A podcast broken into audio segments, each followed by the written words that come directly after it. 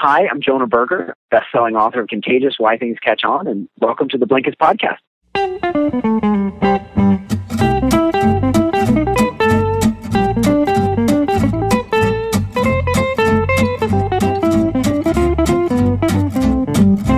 Hello, and welcome to the Blinkist podcast. I'm Caitlin, and I am your sole host for today because Ben's off somewhere cool traveling. I would be jealous, except his absence means that I get you guys all to myself. Last time we talked, in episode two, Ben and I discussed what makes ideas and products contagious, or sticky. We did it through the lens of an experience that the Blinkist office had with a social networking app named Peach. We called on Merriam Webster's Jesse DeWitt and one really great book by a guy named Jonah Berger. So, a little bit about Jonah. In addition to being author of Contagious Why Things Catch On, Jonah is a professor at the Wharton School of the University of Pennsylvania. He's an expert on word of mouth, viral marketing, social influence, social contagion, and trends. He's also interviewed by millions of people seemingly all the time. And he's doing TED Talks, and he's writing another book. But despite all the things he's busy doing, we got him on the phone and dug deeper into the phenomenons of virality and contagion. In this bonus episode of the Blinkist podcast, we're going to just go ahead and play most of the call that we had with Jonah. Ben and I have read things, of course, but Jonah is the pro. He both widens and deepens the things that Ben and I discussed last episode around, specifically social currency, why things might fail, and the magic bullet of viral marketing. So, without any further ado, let's go back in time a couple weeks. This is Jonah. Hi, Jonah. This is Caitlin from Blinkist, and I'm here with Sarah. Can you hear me? Hi, yep, can hear you fine. Excellent. So you um, you've been interviewed by Mashable about Peach, this app phenomenon. How did you find out about it? Uh, you know, it's funny. I found out about it in the same way we find out about most things, which is from a friend. Uh, it's amazing how much we learn about via word of mouth, and I think word of mouth has really driven uh, Peach's success. Yeah, that definitely is what happened in our office. Um, what was your first impression of it when you encountered it? Did you think, oh, here's something interesting with staying power, or this is another flash in the pan? You know, what I think is Peach is interesting, but what I think is more interesting than Peach itself is the science behind why things catch on and die out you know, often things come out, uh, you know, some become successful, others fail, some stick around, others don't. Um, and we have a tendency to want to focus on individual things and individual aspects of these products or services. So where it becomes interesting is looking across products and across services and starting to understand the similarities. And, you know, we think word of mouth is a big driver. Indeed, word of mouth is 10 times as effective as traditional advertising. But to get it to work, you have to understand why people talk and share. And so that's really where I think a lot of these companies lack. They, they don't understand the science behind social communication. If we want to get something off the ground, particularly without a big budget, we've got to figure out how to get people to talk and share. Okay. Um, Jonah, why do people talk and share?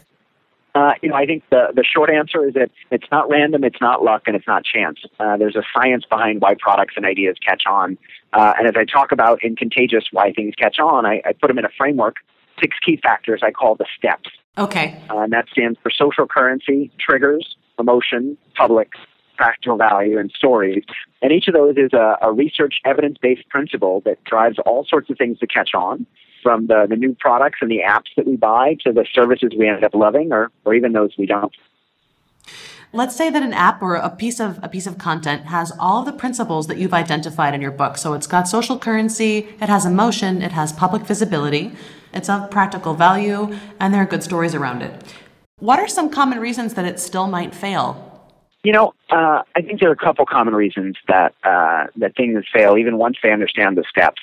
Uh, first is it's not authentically applied. Um, you know, one of the reasons consumers trust word of mouth is they know that no one's trying to sell them something. Uh, they know that they can believe what their peer is saying.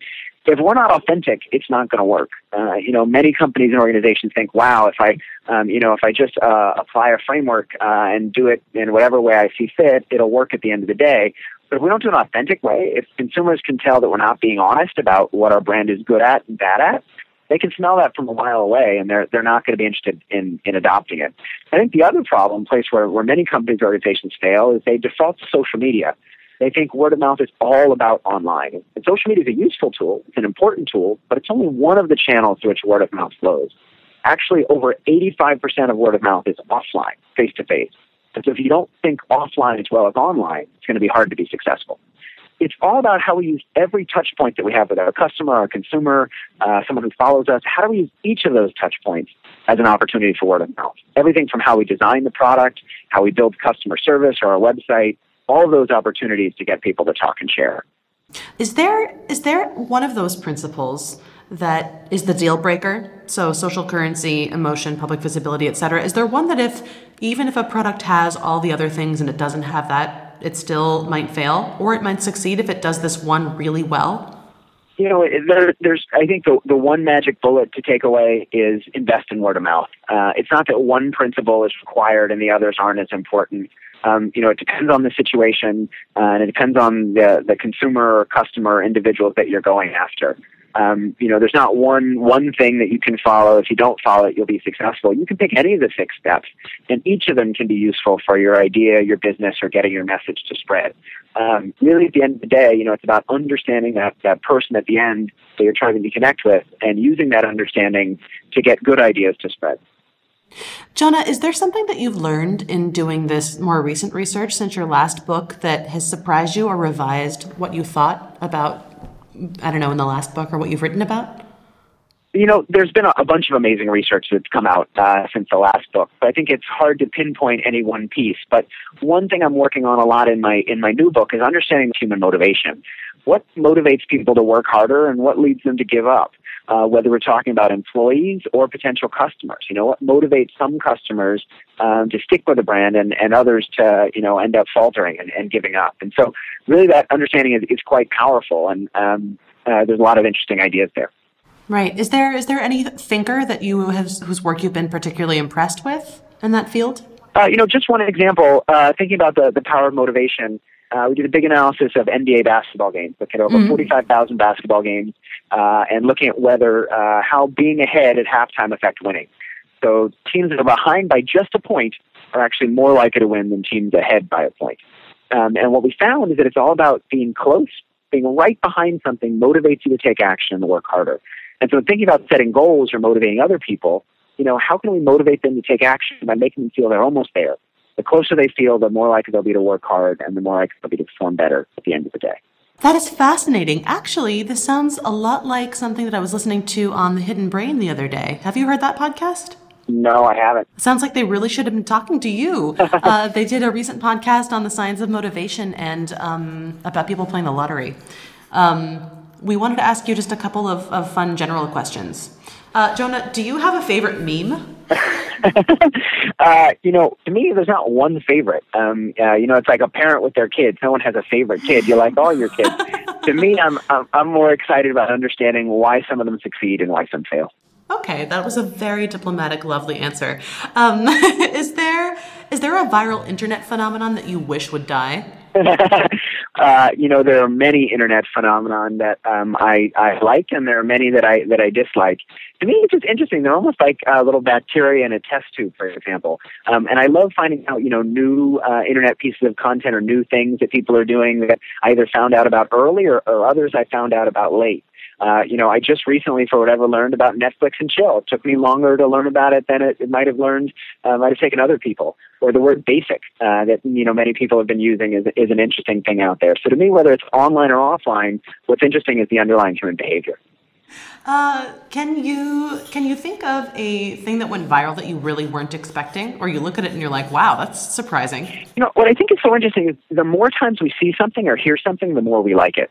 But sometimes this often happens with songs on the radio where the first time we hear it, we go, ah, you know, I didn't, I didn't really like it. You know, why, why would they, why would they play this song?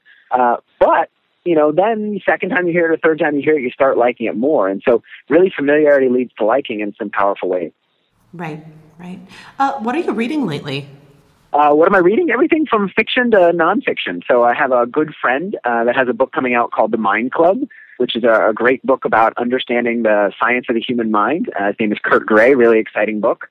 Uh, and I also read a fun book recently about language called Lexicon, uh, which is more uh, fiction book, um, but uh, you know, imagining a society where language has a, a powerful effect on persuasion. Um, do you have an all-time favorite book? Oh, um, I have a number of favorite books. Um, uh, one of my favorites is called Made to Stick. Uh, it's all about understanding uh, why ideas stick um, and what makes some things stickier than others. Um, uh, also, like a book called Predictably Irrational. Again, understanding the science of the human mind and behavioral economics. Um, so those are a couple of my favorites. Yeah, we, we love Made to Stick and Predictably Irrational at Blinkist too. It's actually, both of those books have formed kind of the cornerstone of how we develop our content. Um, what are you working on lately? You know, uh, what's so exciting about the area of word of mouth is there's many new things coming down the pike. We've learned a little bit, but there's lots more to learn and lots more to understand. Uh, and a lot of the work I'm doing right now is actually helping companies and organizations apply these ideas. Mm-hmm. Everything from, you know, small nonprofits to large for-profits. Um, everybody wants their stuff to catch on, but to do it, we have to understand that underlying why. Uh, but also, still doing a lot of you know research on on the topic. Everything from what drives us to share things online versus offline. What do we share to small groups of folks versus large groups of people? How does the language we use when we recommend something, even something as simple as whether we say I like it versus I recommend it, how does it impact whether other people try it um, and people end up liking what we like? That sounds amazing. When is this book out? Oh, um, I have another book coming out in June actually called Invisible Influence. Uh, it's all about uh, the subtle and often surprising ways that others affect our behavior uh, and how by understanding that science we can live happier and healthier lives. That sounds great. Blinkist will definitely be covering that one. Um, okay. That was fascinating. Thank you so much for talking yeah. with us. I'm sorry that calling in proved to be a pain. Yeah, thank you guys for having me, and I hope you have a good rest of the day. And um, I'm more than happy to talk when a new book comes out in, in June about doing another interview. Yes, we would love that. Okay, we'll be in touch. Can't wait to see your new book. Sounds great, guys. Talk to you soon. Hey, it's Caitlin. Welcome back. Uh, I hope you enjoyed that talk with Jonah. If you want to hear more of what he has to say on this topic, you should go grab a copy of his book, Contagious. Or you could come read the key points on Blinkist. You can still get two weeks of free reading when you use the code podcast, by the way.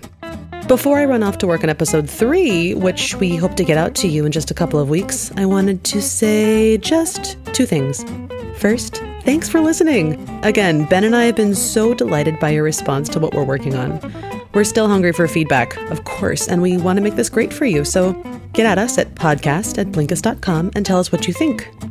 We'd also really love to hear about what you want to hear about who we should interview next, um, specific topics you'd like us to work on, let us know. Second, the Book Doctor. Send us your burning questions about work, self improvement, human behavior, really just about anything you might find in the Blinkist library, and we will delve into our shelves to find you the prescription. A couple of thank yous before I head out. First, thanks to Jonah Berger. Thanks so much for that illuminating conversation, Jonah. It was great. We look forward to speaking with you when your next book comes out. Thanks to Ben. Even though he's in absentia, he is the silent but important partner.